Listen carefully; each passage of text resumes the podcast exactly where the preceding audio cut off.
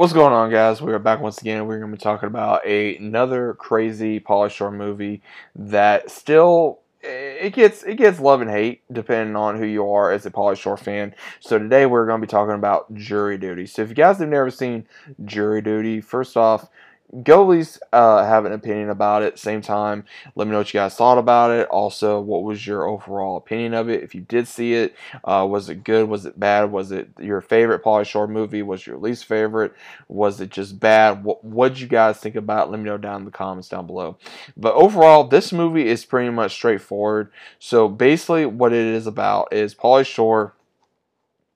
He is a lazy bum, still lives at home. Is gonna be honest, he's a lazy bum, still lives at home. His mom is uh either gets married or about ready to move. He's unable to, I guess, stay along with her, and then he gets forced into jury duty. He doesn't want to take it. Then, obviously, if they got picked, he would have a hotel room, he would have uh, food, he'd have this, and that's the reason why. So, until his uh, mom comes back for the honeymoon or whatever, and then they finally come back. So he does all these crazy things just to make sure that he stays uh, at this crazy place for as long as possible. So basically, what happens is you get this one that's on trial, and he apparently threatened slash did all these things to uh, these people at different fast food locations and they're trying to figure out exactly why he did it or how he did it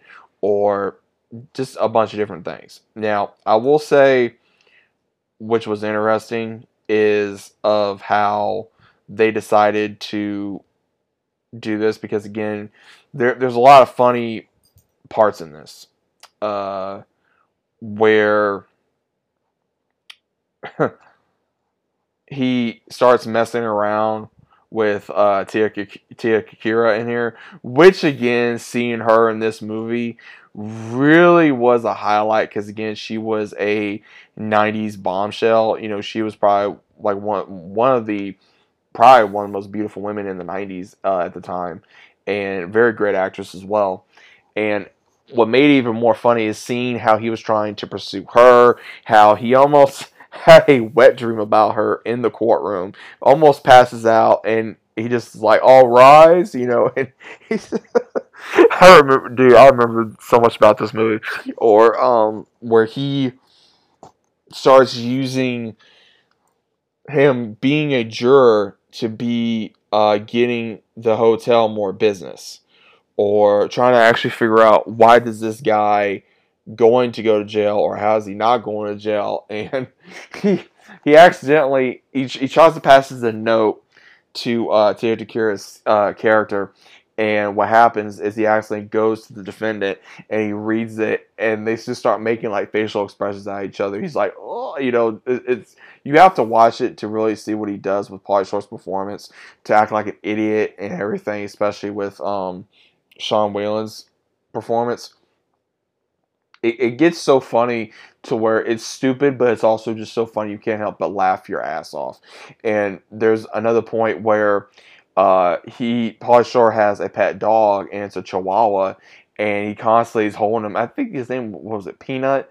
I want to say Peanut, and he uh, gets him to uh, like he's got to hide him because again no one knows that he has a dog and he makes some comment of like all right peanut take a deep breath and he has to hide him and again guys this is a very you know your typical 90s movie so definitely give it a try i highly recommend it so if you guys have never seen jury duty give it a try let me know what you guys think about it down in the comments down below if you guys have seen the movie. Live, like, subscribe to the channel if you guys are new. Either way, definitely give it a try. Let me know what you guys think. And as always, I'm seeing you guys on the next one.